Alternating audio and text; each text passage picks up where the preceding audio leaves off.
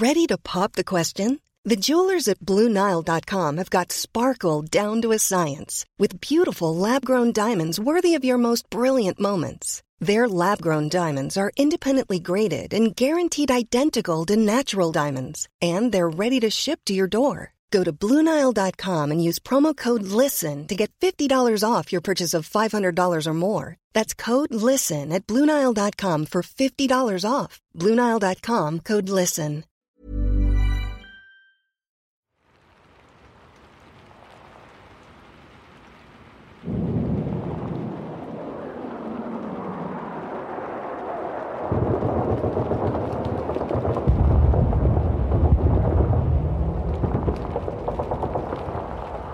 بیشتر از 100 ساله که از جنگ جهانی اول میگذره. این جنگ به عنوان جنگ بزرگ شناخته میشه چون زندگی و جون و مال همه مردم دنیا رو تحت تاثیر قرار داد و بزرگترین جنگی بود که تا به اون روز کسی به خودش دیده بود. حتی از این جنگ به عنوان جنگی برای پایان دادن به همه جنگ ها هم اسم می بردن چون هیچ درگیری قبل از جنگ جهانی اول باعث تخریب و ویرانی در این حد و مقیاس نشده مردم می‌خواستن باور کنن که بعد از این جنگ هیچ کس دیگه ای دلش نمی‌خواد که به جنگ بره. اما این یه دروغ و توهمی بیش نبود. الان که ما یه دیدی از صد ساله گذشتمون داریم می‌دونیم که این جنگ آخرین جنگ دنیا نبوده و نخواهد بود. نزدیک به 20 سال بعدش جنگ بزرگ دیگه ای هم رخ داد. جنگی که به مراتب مخربتر و طولانی تر بود. جنگ جهانی اول آخرین جنگ دنیا نبود. اما معادلات قرن بیستم رو کاملا تغییر داد. منشأ اختلافا و جنگای بیشتری شد که حتی من و شمایی که 100 سال بعد از این واقعه به دنیا اومدیم هنوز تحت تاثیر این جنگ هستیم. بدون اینکه خود ما چندان ازش آگاه باشیم. جنگای بعدی که مهمترینش جنگ جهانی دوم بود همه اتفاق افتادن تا کاری رو که جنگ جهانی اول نتونسته به سرانجام برسونه تموم بکنه. جنگ جهانی اول به نظر من جنگی برای خاتمه دادن به همه جنگ ها نبود. اون جنگی بود که شروعی بر تغییر معادلات جغرافیایی و سیاسی بود. این جنگ شروع توزیع و انتقال قدرت به غرب بود. این جنگ رو به اسم جنگ پایان امپراتوری ها هم می‌شناسند شاید خود این قدرت ها هیچ تصوری نداشتند که آغاز این جنگ پایانی بر یک صفحه تاریخ و شروع یک صفحه جدید خیلی مهمه دیگه میشه. در اون میلیون ها نفر چه سرباز و چه شهروند عادی جون خودشون رو از دست دادن. از بین کسایی که از جنگ به خونه برگشتن خیلی از اونا به دلیل اتفاقاتی که تجربه کرده بودن و دیده بودن از نظر جسمی یا از نظر روحی دچار مشکلات جبران ناپذیری شدن. کینه های شکل گرفت که 20 سال بعد در قالب فردی به نام آدولف هیتلر یه بار دیگه به مراتب سختتر دنیا رو تکون داد. جنگ جهانی اول اولین جنگی بود که قدرت ها به صورت سهجانبه از زمین و هوا و دریا برای پیشبرد اهداف خودشون استفاده می‌کردن اما همین جنگ در اوج تمام نگونبختی که برای دنیا داشت جنگی بود که سرآغاز اولین های زیادی بود توی این جنگ می‌بینیم که پیشرفت تکنولوژی، علم پزشکی و تغییر دیدگاه های سیاسی و فرهنگی چطور چهره جدیدی از دنیا رو رقم می‌زنن.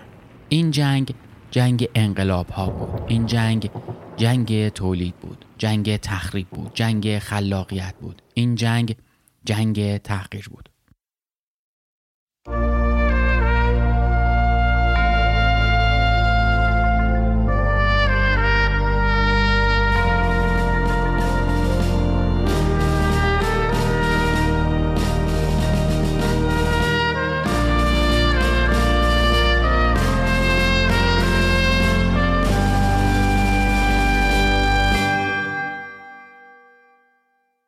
سلام من احسان طریقت هستم و به پرونده جدید پادکست پرچم سفید که درباره جنگ جهانی اوله خوش اومدید.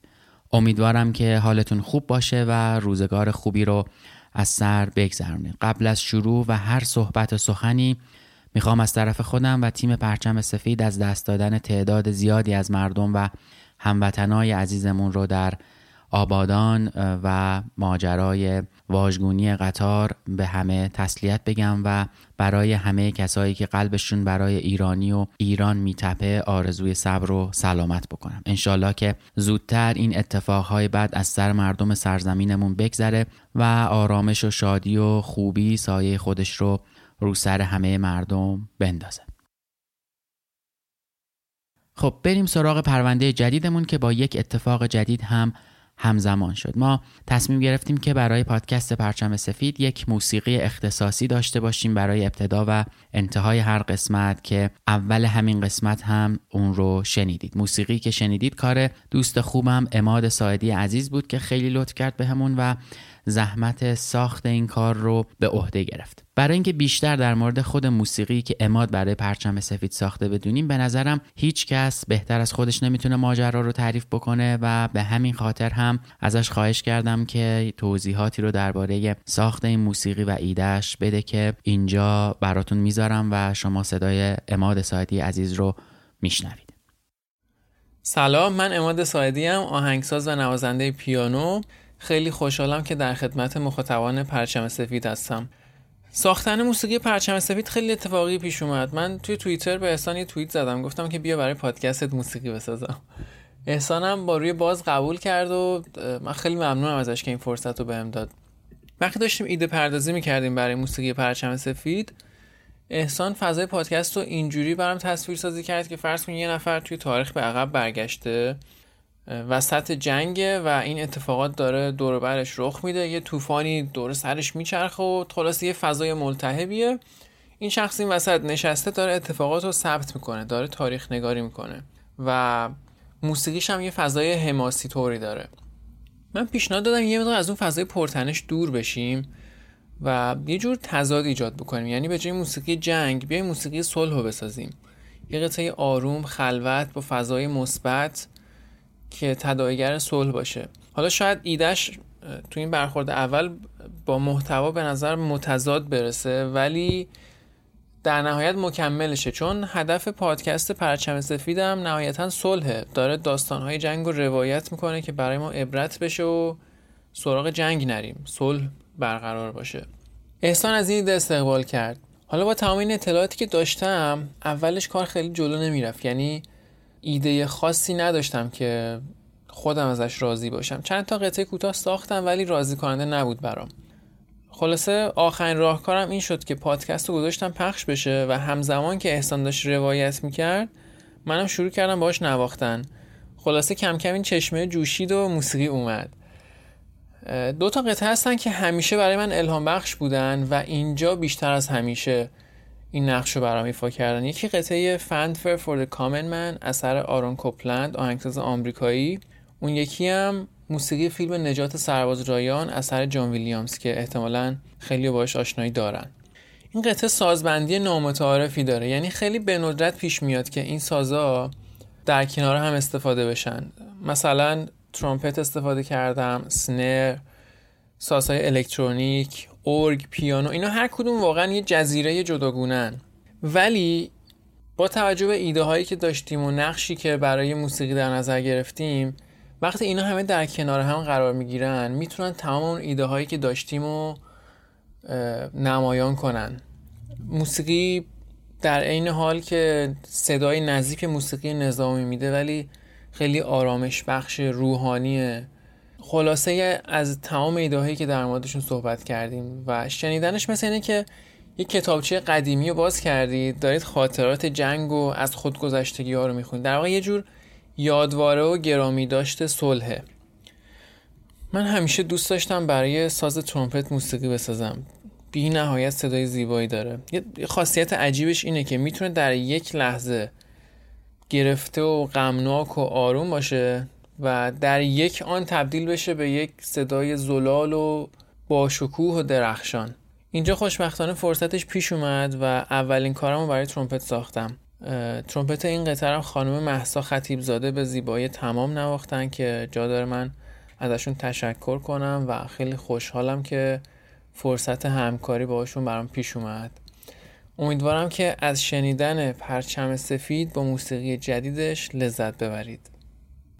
خب همونطور که شنیدید ما دوست داشتیم که مثل اسم خود پادکست که از صلح گرفته شده و تضادی هم که در لوگومون با سیاه و سفید وجود داره موسیقی داشته باشیم با همین فلسفه و ذهنیت و خب چه کسی هم واقعا بهتر از اماد عزیز که این کار رو به خوبی و سرعت و بسیار جذاب برامون در آورد و امیدوارم که هر جا هست خوب و خوش و سلامت باشه و دمشم گرم. بریم سراغ این قسمت که عنوانش هست جهان در آستانه آتش قسمت اول از پرونده سوم پادکست پرچم سفید Millions of people have lost weight with personalized plans from Noom, like Evan, who can't stand salads and still lost 50 pounds. Salads generally for most people are the easy button, right? For me, that wasn't an option. I never really was a salad guy. That's just not who I am. But Noom worked for me. Get your personalized plan today at Noom.com. Real Noom user compensated to provide their story. In four weeks, the typical Noom user can expect to lose one to two pounds per week. Individual results may vary. Burrow's furniture is built for the way you live. From ensuring easy assembly and disassembly to honoring highly requested new colors for their award-winning seating, they always have their customers in mind. Their modular seating is made out of durable materials to last and grow with you. And with Burrow, you always get fast, free shipping. Get up to 60% off during Burrow's Memorial Day sale at burrow.com slash ACAST. That's burrow.com slash ACAST. burrow.com slash ACAST.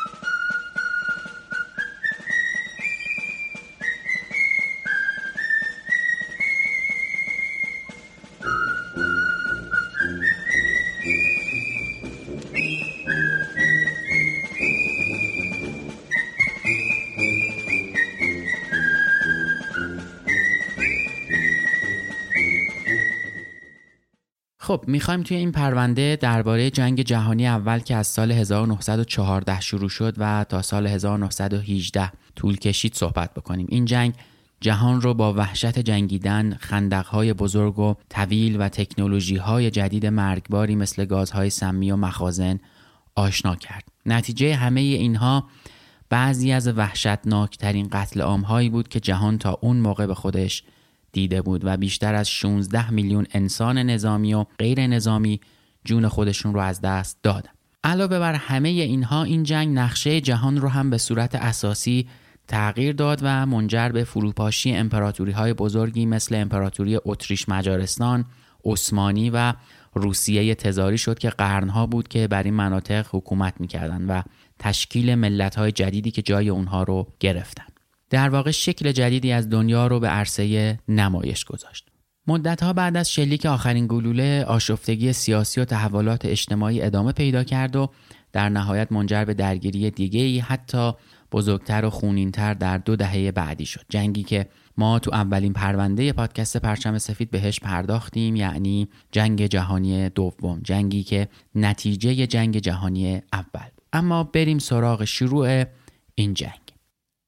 رویدادی که جرقه آتیش این جنگ رو برانگیخت همونطور که خیلی از ماها می‌دونیم ترور وارث امپراتوری اتریش مجارستان یعنی آرشیدوک فرانس فردیناندز در سال 1914 بود. اما تاریخ شناسا باور دارند که جنگ جهانی اول در واقع نقطه اوج یک سلسله رویدادهای طولانی بود که از اواخر دهه 1800 میلادی شروع شد. مسیر جنگ شامل محاسبات و اقدامهای نادرست زیادی بود که عواقب غیرقابل پیش بینی زیادی هم داشت. یه روایت وجود داره که میگه هیچ کس نمی‌تونه دقیقا بگه چرا این اتفاق افتاد که ظاهرا این بهترین توضیح برای این سوال باشه که دقیقا چرا دنیا خودش رو به ورطه جنگ جهانی اول و متعاقبا جنگ جهانی دوم کشون اما در این قسمت ما تصمیم گرفتیم که چند دلیل اصلی شروع جنگ جهانی اول رو بررسی کنیم. دلایلی که تا به امروز خیلی از ما ازشون اطلاع نداشتیم. یکی از مهمترین این دلایل اتحاد روسیه و فرانسه در سال 1896 بود.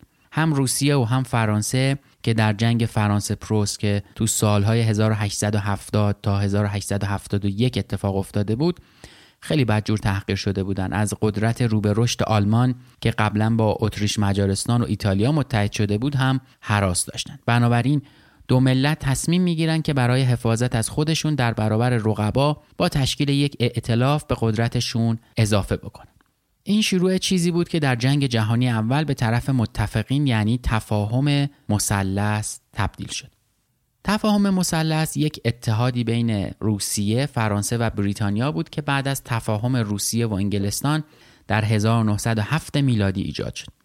اتحاد این سه قدرت هم که بعدها پرتغال و ژاپن به اونها پیوستند جبهه‌ای در مقابل اتحاد سگانه آلمان، اتریش مجارستان و ایتالیا ایجاد کرد. حالا در مقابل اتحاد سگانه هم وجود داشت. اتحاد سگانه اتحادی نظامی بین امپراتوری آلمان پادشاهی ایتالیا و امپراتوری اتریش مجارستان بود که در 20 می 1882 میلادی منعقد شد و تا شروع جنگ جهانی اول در سال 1914 میلادی هم برقرار موند. هر کدوم از این سه کشور متحد شدند که در صورتی که یکی از اونها از جانب قدرت‌های دیگه مورد حمله قرار بگیره دیگران برای دفاع از اونها دخالت بکنند. به عنوان تکمیل عهدنامه هم ایتالیا اعلام کرد که در صورت وقوع شرایط مذکور به طور مستقیم با امپراتوری بریتانیا وارد جنگ نمیشه بعدها ایتالیا با زیر پا گذاشتن این پیمان ها شرایط رو پیچیده تر از قبل هم می‌کنه این پیمان هایی که به صورت مرحله بین روسیه و فرانسه، فرانسه و بریتانیا و بریتانیا و روسیه بسته شد، موجب استحکامات دیپلماتیک در اروپا بین این سه کشور میشه.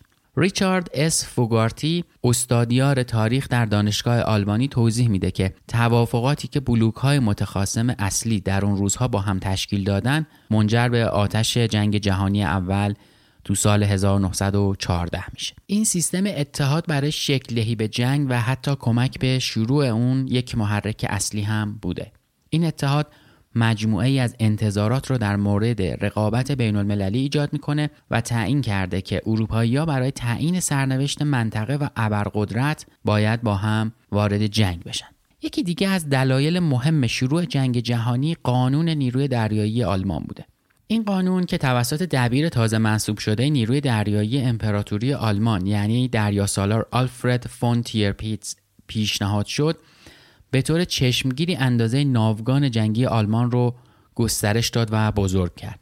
این اولین قانون از پنج قانون دریایی بود که در اون آلمانی ها در نظر داشتن نیروی برتر از نیروی دریایی سلطنتی بریتانیا بسازن.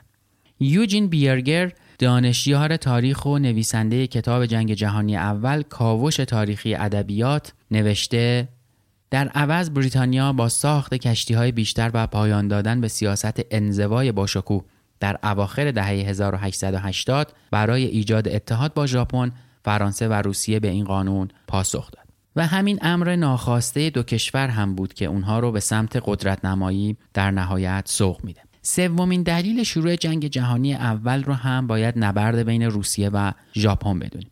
تزار روسیه نیکولاس دوم می‌خواست بندری رو به دست بیاره که به نیروی دریایی و کشتی های تجاریش دسترسی به اقیانوس آرام رو بده و برای همین سایت های خودش رو در کره قرار داد برای همین هم ژاپنیا این رفتار روسیه رو تهاجمی و رو به ژاپن می‌دونستن و احساس تهدید می‌کردن و برای همین هم حمله قافلگیرانه ای رو به ناوگان نیکولاس در پورت آرتور در چین انجام میدن. جنگی که اتفاق افتاد هم در دریا و هم در خاک چین توسط ژاپنیا به پیروزی رسید و به تغییر موازنه قدرت در اروپا هم کمک کرد. جالبه که این ور آسیا اتفاقی میفته که اثراتش در اروپا موازنه قدرت رو تحت تاثیر قرار میده. متحدای روسیه فرانسه و بریتانیا که با ژاپن متحد میشن در سال 1904 قرارداد خودشون رو برای جلوگیری از کشیده شدن ماجرا به جنگ امضا می‌کنن. فرانسه بعدا روزها رو متقاعد می‌کنه که با بریتانیایی ائتلاف بکنن و زمینه رو برای اتحاد اونها در جنگ جهانی اول فراهم کنن. این امر جاه طلبی های روسیه رو به ویژه در ناحیه بالکان به سمت غرب سوق داد و تندروهای درون دولت رو تحت تاثیر قرار میده تا در های آینده عقب نشینی نکنن. اما این جنگ طلبی های روسیه به شروع جنگ جهانی اول کمتر از یک دهه بعد کمک می‌کنه از اتفاقای مهم قبل از جنگ جهانی اول هم باید تنش در ناحیه بالکان رو نام ببرم بر اساس معاهده 1878 اتریش مجارستان بر بوسنی و هرزگوین حکومت می‌کرد. هرچند هنوز از نظر فنی بخشی از امپراتوری عثمانی بود. اما بعد از اینکه دولت اتریش مجارستان قلمرو خودش رو زمینه کرد، این اقدام نتیجه معکوس داد. جالبه که جمعیت اکثرا اسلاو این دو استان می‌خواستن کشور خودشونو داشته باشن در حالی که اسلاوها در سربستان همسایه تصمیم داشتن که خود استانها رو تصاحب بکنن. دوران کارت متصدی ارشد موزه و یادبود ملی جنگ جهانی اول میگه که در امپراتوری های چند قومیتی شور ملیگرایانه به مقاومت در برابر حاکمان دور دامن زد. تنش در بالکان خیلی بالا بود جایی که مردم اسلاو با کمک اسلاوهای روسیه در برابر حکومت اتریش مجارستان مقاومت می‌کردن. علاوه بر این این اقدام روسیه رو که خودش رو حامی سربستان می‌دید به سمت یک رویارویی تدریجی با رژیم اتریش مجارستان میکشون شاید تو نگاه اول خیلی بی ربط به نظر بیاد ولی بحران مراکش در سال 1911 هم در تشدید تنش و شروع جنگ جهانی اول موثر فرانسویا و آلمانیا برای چندین سال بر سر مراکش جایی که قیصر ویلهلم دوم آلمان در تلاش برای فشار بر اتحاد فرانسه و بریتانیا بود اختلاف و تنش داشتند. در اولین بحران مراکش در سال 1905 ویلهلم دوم آلمان در واقع به تنجه رفت تا حمایت خودش رو از سلطان مراکش علیه منافع فرانسه اعلام بکنه اما انگلیسی به جای عقب نشینی از درگیری از فرانسه حمایت کردند.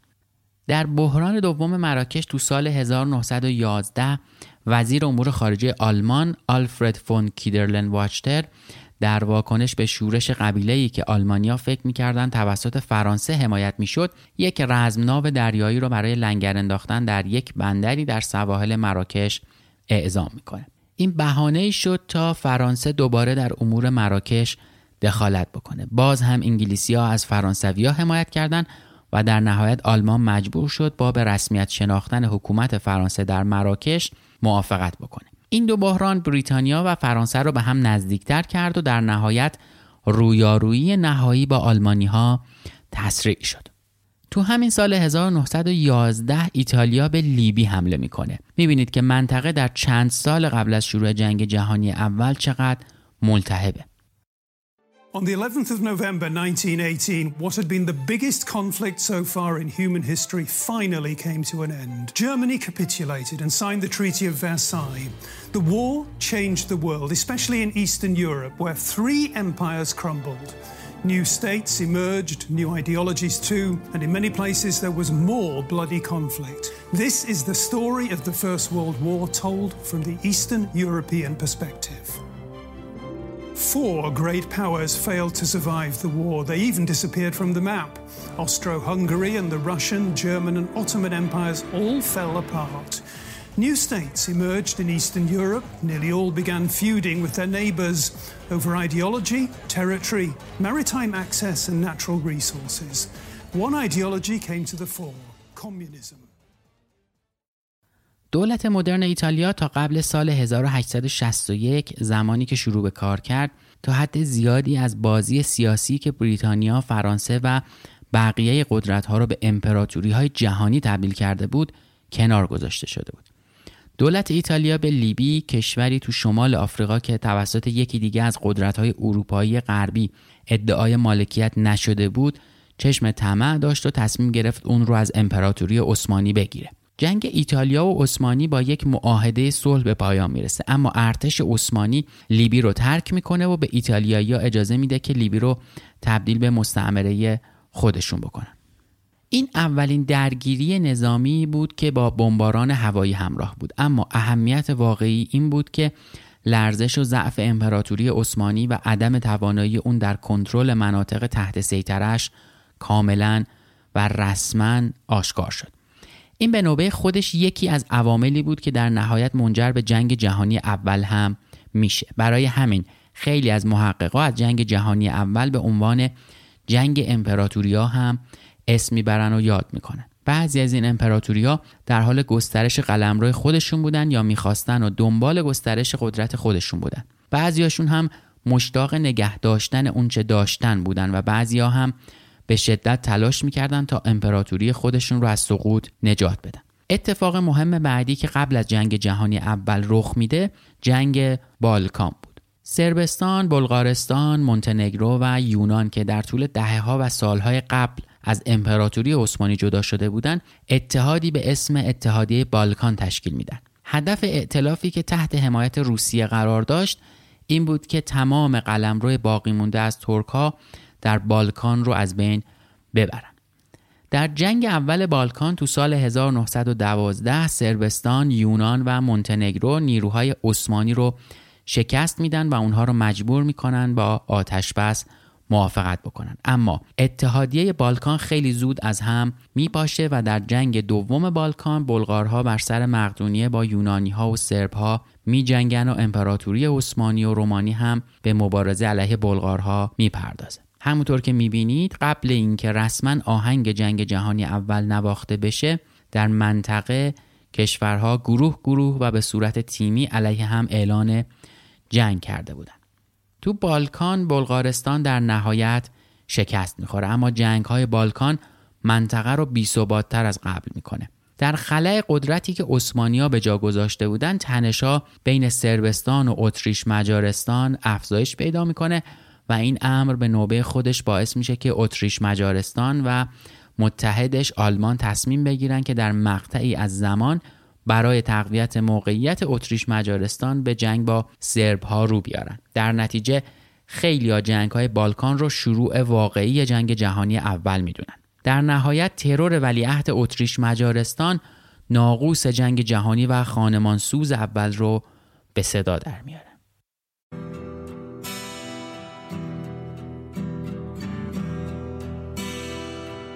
105 سال پیش در چنین روزهایی 28 ژوئن 1914 آرشیدوک فرانس فردینا ولی عهد امپراتوری اتریش مجارستان همراه با همسرش سوفیا در شهر سارایوو با دو گلوله گاوریلو پرنسیپه 19 ساله به قتل می‌رسند. هنوز کسی نمی‌دانست که در این شهر بوسنی در شبه جزیره بالکان که اکثر اروپایی ها حتی شاید نامش را هم هرگز نشنیده بودند قتل این زوج تقریبا ناشناس. سرنوشت بشر قرن بیستم را دگرگون خواهد کرد و بهانه آغاز جنگ جهانی اول می شود جنگ بزرگ یا آن جنگی که نامش را فصل ختام تمام جنگ ها گذاشتند.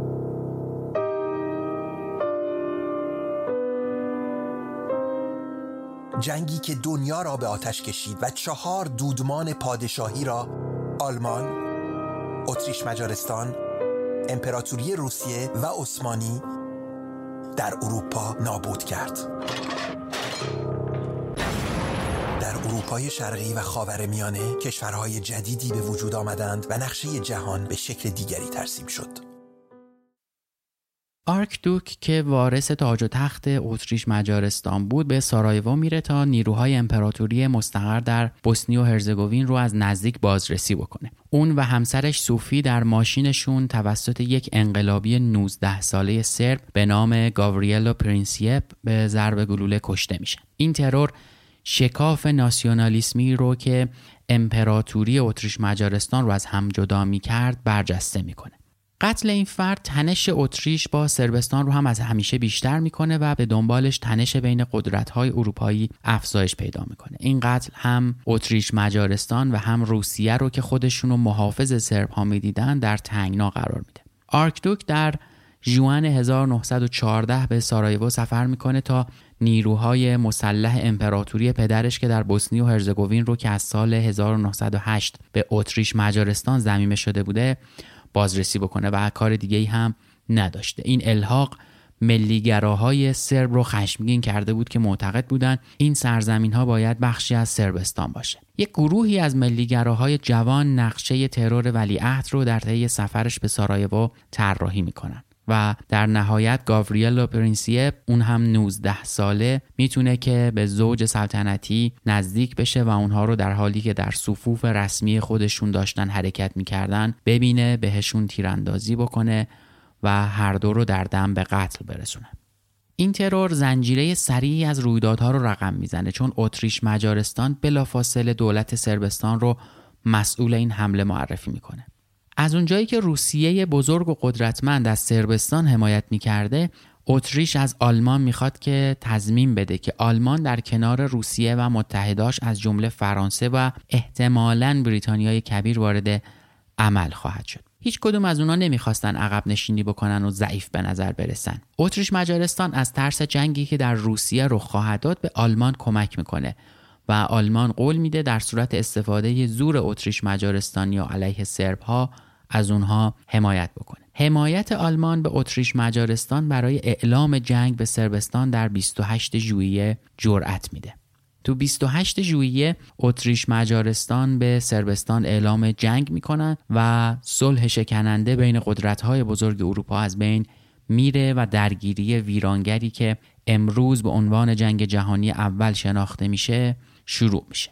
دو روز بعد ارتش روسیه بسیج میشه و آلمانی ها می‌بینن که اونها در تنگنا هستن. اونها نمی‌خواستن همزمان با روسیه و متحدش فرانسه در دو جبهه بجنگن. بنابراین قبل از اینکه روسیه آماده جنگ بشه ضروری بوده که ارتش فرانسه رو از جنگ خارج بکنه Even when we're on a budget, we still deserve nice things. Quince is a place to scoop up stunning high-end goods for 50 to 80% less than similar brands. They have buttery soft cashmere sweaters starting at $50, luxurious Italian leather bags, and so much more. Plus, Quince only works with factories that use safe, ethical, and responsible manufacturing. Get the high-end goods you'll love without the high price tag with Quince. Go to quince.com/style for free shipping and 365-day returns. آلمان در اول اوت به روسیه اعلام جنگ می‌کنه و دو روز بعد به فرانسه اعلام جنگ می‌کنه. نیروهای آلمانی در مرز بلژیک بیطرف که قصد داشتن از اونجا عبور بکنن تا به فرانسه حمله بکنن جمع میشن و تجمع می‌کنن. بلژیک درخواست کمک می‌کنه و در چهار اوت بریتانیا به آلمان اعلام جنگ میده. جنگ جهانی اول رسما و حقیقتا شروع شده بوده. دنیای جنگ بدون شک تاریک و وحشتناکه و کسی دوست نداره در اون دنیا گرفتار بشه. جنگ بلایی خانمان سوزه که اکثریت قریب به اتفاق قربانیان اون افراد بیگناه هستند برای تایید این ادعا کافیه که نگاهی به اطرافمون بندازیم و جنگهایی رو که دیدیم و دربارشون خوندیم از نظر بگذرونیم اما در کمال تأسف باید این نکته رو هم در نظر داشته باشیم که پدیده شومی مثل جنگ ارتباط تنگاتنگی با پدیده مفیدی به نام علم و تکنولوژی داره و کشورها برای نشون دادن قدرت خودشون و برنده شدن و پیروز شدن در جنگ‌های احتمالی به شدت از علم و تکنولوژی در ساخت جنگ افزار استفاده می‌کنن و خواهند کرد. هنوز که هنوزه اولین تکنولوژی ها مورد استفاده وزارت جنگ یا دفاع کشورها قرار می‌گیره و سالها بعد وارد بازار میشه و حتی عموم درباره اونها اطلاعی پیدا می‌کنن. گاهی وقتا هدف از اختراع یک چیزی یا ابداع یک دستگاهی بیشتر کمک به بشریت و رفاه انسان هاست. اما در نهایت اون اختراع به ساخت یک وسیله برای کشتار انسان ها تبدیل میشه. بنابراین نمی‌تونیم تکنولوژی و علم رو برای همدستی و کمک به جنگ و خونریزی نادیده بگیریم و این یک اتفاق اجتناب ناپذیره این موضوع در جنگ جهانی اول بروز و نمود بیشتری هم داشته. نکته جالب در مورد جنگ جهانی اول اینه که روش جنگیدن در جنگ جهانی اول نسبت به جنگ های قبل خیلی فرق کرده بوده و پیشرفته شده بوده. یکی از این اختراعهای جنگی که تا قبل از اون بشر به چشم ندیده بود تانکه تو سال 1914 جنگ در حال حرکت و پویای اول که خیلی از سیاستمدارا و جنگ سالارهای اروپایی انتظار اون رو داشتن به یک جنگ فرسایشی و راکت در خاکریزها و تونلها تبدیل میشه که هیچ طرفی امکان پیروز شدن یا برنده شدن رو نداشته با وجود مسلسل های مختلفی که از خاکریزها و تونل های نظامی ها دفاع می کرده هر نوع حمله مهاجم ها به قتل عام اونها منجر می شد. در واقع سربازای مهاجم قبل از اینکه به نزدیکی خندق های دشمن برسن توسط مسلسل ها قلع و قم می شده. تو اون دوران صنعت خودرو با شروع قرن جدید به شدت در حال پیشرفت بود و نظامی ها به سرعت متوجه شدن که این وسیله نقلیه جدید می‌تونه بنبست رو در میدونهای نبرد بشکنه برای همین این ماشین رو کمی تقویت کردن و با افزایش توان مقاومت لایه بیرونی خودرو اون رو در مقابل گلوله مسلسل های سبک ایمن کردن و این ماشین می‌تونست به راحتی و بدون هیچ تلفات انسانی خودش رو به خطوط دشمن برسونه. در نهایت با قرار دادن تعدادی مسلسل تو این خودروها و جایگزین کردن چرخهای لاستیکی و فلزی با زنجیرا برای عبور از موانع و پستی بلندی های خشن اونها یک جنگ افزار مخوف جدید به نام تانک رو اختراع کردن. اولین تانک بریتیش مارک وان اسمش بود که در سال 1915 طراحی شده بود و در سپتامبر سال 1916 در جبهه سومه وارد میدان نبرد شد. بلافاصله فرانسویا با ساخت تانکی به اسم رنو افتی که شکلی مشابه تانک های امروزی داشت قدرت خودشون رو در ماشین سازی به دنیا نشون دادن. آلمانیا علا رقم مهارتشون در ساخت تانک های قدرتمند و سریع در جنگ جهانی دوم در جنگ جهانی اول در این زمینه موفق نبودند و فقط 21 تانک سنگین کم تحرک و با قدرت مانور پایین به اسم A7V تولید کردند. April 22nd, 1915. German forces secretly moved thousands of chlorine gas cylinders into position around Ypres. 168 tons, enough to swamp Allied trenches along a four mile front. The French troops stationed there have no idea what's coming. The Germans were prepared at Ypres to use gas for some time, but they actually had to wait until the weather conditions were just right.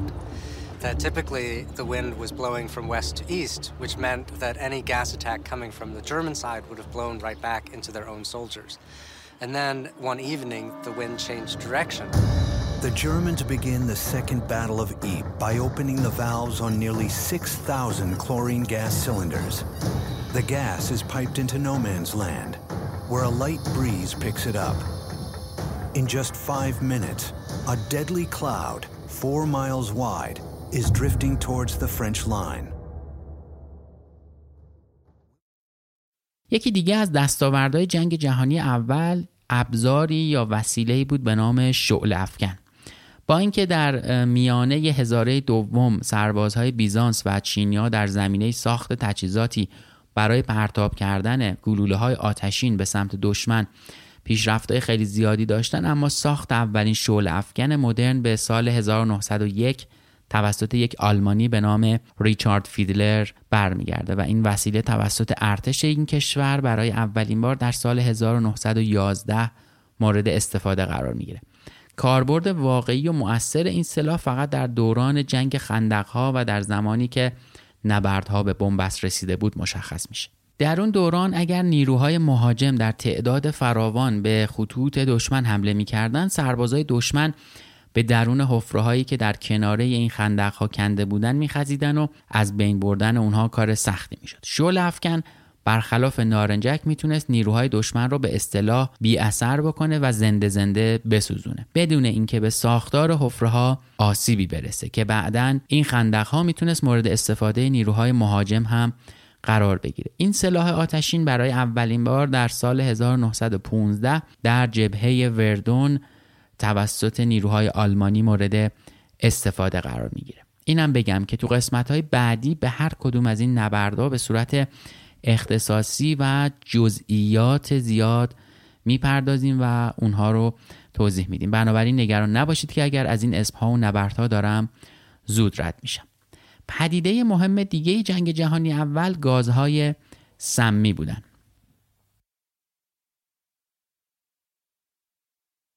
در طول جنگ جهانی دوم گازهای سمی توسط هر دو طرف نبرد مورد استفاده قرار می گرفت که نتیجه فاجعه باری رو هم در پی داشت برای اولین بار نیروهای آلمانی در 31 ژانویه 1915 در نبرد بولیموف از گاز سمی زایلل بروماید یا متیل بنزیل بروماید که در گلوله های خمپاره قرار داده شده بودند علیه نیروهای روسی استفاده می کردن. اما به دلیل سرمایه شدید هوا تو منطقه این گاز به سرعت منجمد می شد و کارایی خودش را از دست می‌داد. اولین استفاده موفقیت آمیز از گاز سمی در 22 آوریل 1915 در نزدیکی منطقه ایپره در فرانسه اتفاق افتاد که در این مورد نیروهای آلمانی با استفاده از کپسولای بزرگ گاز کلورین رو روی سربازای فرانسوی که در داخل خندقاشون پناه گرفته بودن میریختن. این کار باعث می‌شد که نیروهای مدافع فرانسوی فرار بکنن و منطقه خالی بشه. البته که استفاده از گازهای سمی باعث پیروزی قابل توجه و قطعی نشد. چون نیروهای زمینی آلمانی خیلی کند عمل کردن و بعد از اینکه اثر گاز از بین رفت نیروهای متفقین دوباره کنترل مواضع قبلی رو به دست گرفتن. خودشون حمله کردن خودشون دست دست کردن خودشون شکست خوردن. یک فرایند پیچیده عجیب غریبی که به حال آدم انتظار نداره توی این سطح از نبردی همچین چیزهایی رو ببینه که گویا می‌بینه دیگه. بعد از مدت کوتاهی نیروهای متفقین هم به استفاده از گازهای سمی رو میارن و در طول سالهای باقی مونده جنگ هر کدوم از طرفین مواد شیمیایی خطرناکتر و کشنده تری رو تولید می‌کنن تا تأثیر ماسک های گاز که اخیرا ساخته شده بود رو از بین ببرند. در نهایت نتیجه همه این اقدام ها فقط رنج و مشقت سربازها بود و تأثیری زیاد در نتیجه نبردها نداشت. در حالی که جنگ جهانی در سالهای پایانی خودش به جنگی فرسایشی و نتیجه هم داشت تبدیل می‌شد نبرد در شب هم به شدت بی شده بود. چون سربازها نمی‌دیدن که دارن به چی شلیک می‌کنن و عملا دیدی نداشتن. انگلیسی ها این وسط با ساخت گلوله های رسام یا تریسر بولتس نبرد در شب رو آسونتر می‌کنن. در واقع این گلوله ها مقداری مواد قابل اشتعال همراه خودشون داشتن که یک رد فسفوری رنگی رو در وقت شلیک و در طول مسیر از خودشون به جا میذاشتن و نوری که از اونها ساطع می‌شد می‌تونست فضای تاریک شب رو روشن بکنه. در شروع جنگ جهانی اول فقط یک دهه از ساخت هواپیماهای نسبتا مدرن هم میگذشت. اگرچه تو همین مدت کوتاه هم از این پلتفرم دارای قدرت پرواز برای بمباران مواضع دشمن استفاده می‌شد. اما استفاده از مسلسل در هواپیماها با مشکل همراه بود چون گلوله ها معمولا به پره های پروانه جلوی هواپیما برخورد می‌کرد و خلاصه داستانی بود دیگه. برای اولین بار نیروهای ایالات متحده از مسلسل داخل هواپیماهای جنگی استفاده کردند که در واقع در زیر هواپیما قرار داشت و به استفاده از یک بند چرمی اون رو منوط می‌کردن و نشونگیری به سمت زمین با استفاده از این بند چرمی امکان پذیر شد فردی که در کنار خلبان هواپیما میشست وظیفه شلیک و کنترل این مسلسل رو به عهده می گرفت. این هواپیماها خلاصه پلتفرمی برای نبردهای هوایی ایدئال نبود ولی با مشکلاتی هم که داشت از جمله اینکه باید دو نفر در داخل هواپیما به صورت همزمان روی پرواز و شلیک متمرکز می شدن اما وقتی جنگ هوایی قدرت گرفت کنترل آسمان هم اجتناب ناپذیر شد و دیگه بالاخره باید هواپیماها رو هم پله به پله بهتر می‌کردن تو اولین روزهای پرواز وقتی که هواپیما از زمین بلند می‌شد خلبان دیگه هیچ ارتباطی با دنیای زمینی نداشت و هیچ اطلاعاتی به اون نمی رسید مگه از طریق سیگنال های تصویری مثل پرچم و چراغ که رو زمین قرار داشت و به حال روش های دیگه. در نتیجه این مشکل ارتش آمریکا ناچار شد تا اولین بیسیم های دو طرفه رو در طول جنگ جهانی اول روی هواپیماهای خودش نصب بکنه و از اونها بهره ببره. توسعه این تکنولوژی در سال 1915 در سندیگو آغاز میشه و سال 1916 مهندسین پروازی موفق میشن که پیام رادیویی رو تا مسافت بیش از 220 کیلومتر ارسال بکنن. در طول جنگ جهانی اول حمله زیردریایی های یوبوت اون هم مال آلمانی ها به کشتی های باربری متفقین باعث غرق شدن میلیون ها تن محموله و کشته شدن ده ها هزار ملوان و غیر نظامی شده بود. به همین دلیل متفقین تصمیم گرفتن راهی برای مبارزه با زیردریایی های دشمن پیدا بکنن. راه حل استفاده از بمب های عمقی بود که در واقع از عرشه کشتی ها به وسیله پرتاب کننده یا هر وسیله دیگه در آب رها شد این بمب ها یک منفجر کننده هیدروستاتیک داشتن که عمق آب رو بررسی می‌کرد و بعد بمب رو منفجر می‌کرد تا آسیبی به خود کشتی نرسه. البته در اون دوران استفاده از امواج صوتی برای پیدا کردن محل یوبوت ها کمک خیلی بزرگی بود که در واقع نیاز به یک میکروفونی داشت که در زیر آب هم کار بکنه و به اون می‌گفتن میکروفون های هیدروفون یا آب آواسنج اولین هیدروفون در سال 1914 توسط رجینالد فسندن که مختره کانادایی بود اختراع میشه. اون در واقع بعد از فاجعه غرق شدن تایتانیک به دنبال راهی برای موقعیت یابی کوههای یخی در زیر آب میگشته و این وسیله جدید کمک بزرگی می‌کنه در این مورد و البته که نمی‌تونه مسیر حرکت شیء زیر دریا رو تشخیص بده و مشخص بکنه. ولی همین که فاصله اون رو اعلام می‌کرده می‌تونسته به هر حال کمک بزرگی باشه. اما بریم سراغ یک اولین دیگه. اولین باری که یک هواپیما از روی یک کشتی در حال حرکت پرواز کرده ماه می سال 1912 بود که طی اون یک افسر خلبان بریتانیایی به نام چارلز رامنی سامسون سوار بر یک هواپیمای دوباله پانتون مدل S27 از روی سطح شیبدار روی عرشه کشتی به نام HMS هایبرنیا در خلیج ویلموس به پرواز در میاد.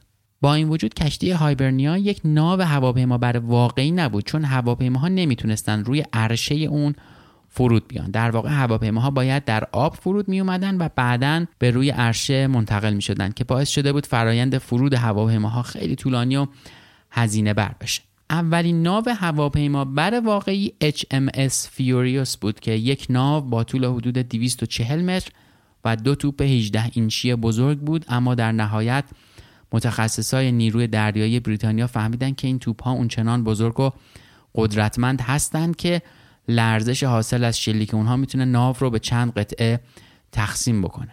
برای همین هم اونها برنامه خودشون رو تغییر دادن و ناوی ساختن که سطح صاف بلندی داشت و هواپیماها هم می‌تونستن از روی عرشه اون بلند بشن و هم فرود بیان. از محصولات جنگ جهانی اول در کمال تعجب هواپیمای بدون سرنشین هم بوده. اولین هواپیمای بدون خلبان در سالهای 1916 و 1917 توسط دو مهندس و مختره در نیروی دریایی ایالات متحده به اسمهای المر اسپری و پیتر هویت ساخته شد که در واقع اولش اون رو به عنوان یک بمبافکن طراحی کرده بودند و اولین نوع از موشک های کروز امروزی هم به شمار می اومدن. اولین هواپیمای بدون سرنشین در 6 مارس 1918 در لانگ آیلند به پرواز در میاد. در نهایت تکنیک هدفگیری و پرواز برای استفاده مؤثر در هدف قرار دادن کشتی های دشمن خیلی دقیق عمل نمی کرد. تلاش ها برای توسعه این هواپیماها در سالهای بعد از پایان جنگ جهانی اول هم با قرار دادن سیستم کنترل رادیایی از راه دور روی اونها ادامه داشت تا اینکه توسعه اونها در نیروی دریایی ایالات متحده در سال 1925 ناتمام گذاشته میشه و رها میشه. خدمات پزشکی اما خدمات پزشکی زیادی هم با جنگ و نیازی که در جنگ به وجود اومده بود پا به عرصه وجود گذاشت. با وجود میلیون ها سربازی که از زخم های دردناک و کشنده رنج می بردن نیاز شدیدی به یک دستگاه پیشرفته جدید در حوزه تشخیص و درمان در طول جنگ جهانی اول به وجود اومد. در اون دوران دستگاه های عکسبرداری اشعه ایکسی وجود داشت اما هم حجم خیلی بزرگی داشتن و هم به دلیل ظرافت حمل و نقل اونها ممکن نبود. ماری کوری با شروع جنگ ایستگاه های عکسبرداری اشعه ایکس سیاری رو برای سربازهای فرانسوی راه اندازی کرد و در اکتبر 1914 اولین دستگاه های اشعه ایکس روی خودروهای سبک و نیمه سبک در خطوط مقدم نبرد نصب و بکارگیری شد. تو انتهای جنگ جهانی دوم 18 تا از این دستگاه های خودروهای رادیولوژی یا کوری های کوچک در میدان های نبرد وجود داشت و داشت از اونها استفاده می شد اما آخرین و یکی از مهمترین خدمات جنگ جهانی اول به بهداشت زنان مربوط میشه. زنان همیشه در طول تاریخ برای حل مشکل عادت ماهانشون سعی می‌کردن که از لباسهای زیر یک بار مصرف یا قابل شستشو استفاده بکنن. حتی در دوران مصر باستان هم برای این موضوع از برگهای نرم پاپیروس استفاده می‌شد. اما استفاده از نوارهای بهداشتی امروزی با ساخت یک ماده نواری سلولوزی در طول جنگ جهانی اول ممکن شد و کمی قبل از اون پرستارهای فرانسوی یک بانداژ سلولوزی جاذب و تمیز رو ساخته بودند که نسبت به بانداژهای قبلی بهتر و ایمنتر بود. پرستارهای بریتانیایی و آمریکایی هم به سرعت از این نوارهای بهداشتی جدید استفاده کردند و ساخت اونها به سرعت و به صورت صنعتی در ایالات متحده شروع شد. سال 1920 شرکت کیمبرلی کلارک اولین نوار بهداشتی تجاری رو به اسم کوتکس که از ترکیب ابتدای دو واژه کاتن به معنی کتون و تکسچر به معنای پارچه ساخته شده بود تولید کرد. اما فروش و رواج این نوارهای بهداشتی اولش با مشکلاتی همراه بود چون تبلیغات در مورد اون مثل سایر کالاها امکان پذیر نبود. تا اینکه در سال 1926 شرکت مونتگومری وارد با قرار دادن نوار بهداشتی در کاتالوگ مشهور خودش این تابو رو میشکنه و عملا یکی از اتفاقهای خوب برای بهداشت از اون موقع رواج بیشتری پیدا می‌کنه.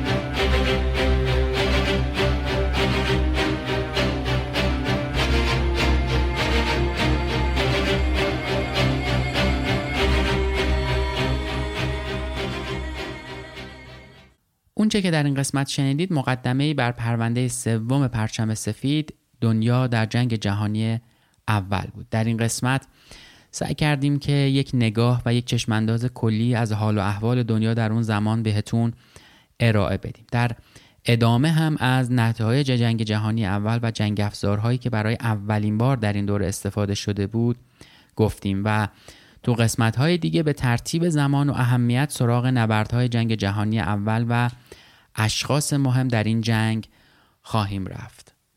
پادکست پرچم سفید پادکستی درباره یکی از سیاه ترین اتفاقهایی که در تاریخ بشر افتاده. اتفاقی که میلیون ها آواره زخمی و کشته به جا گذاشته. موضوعی به نام جنگ.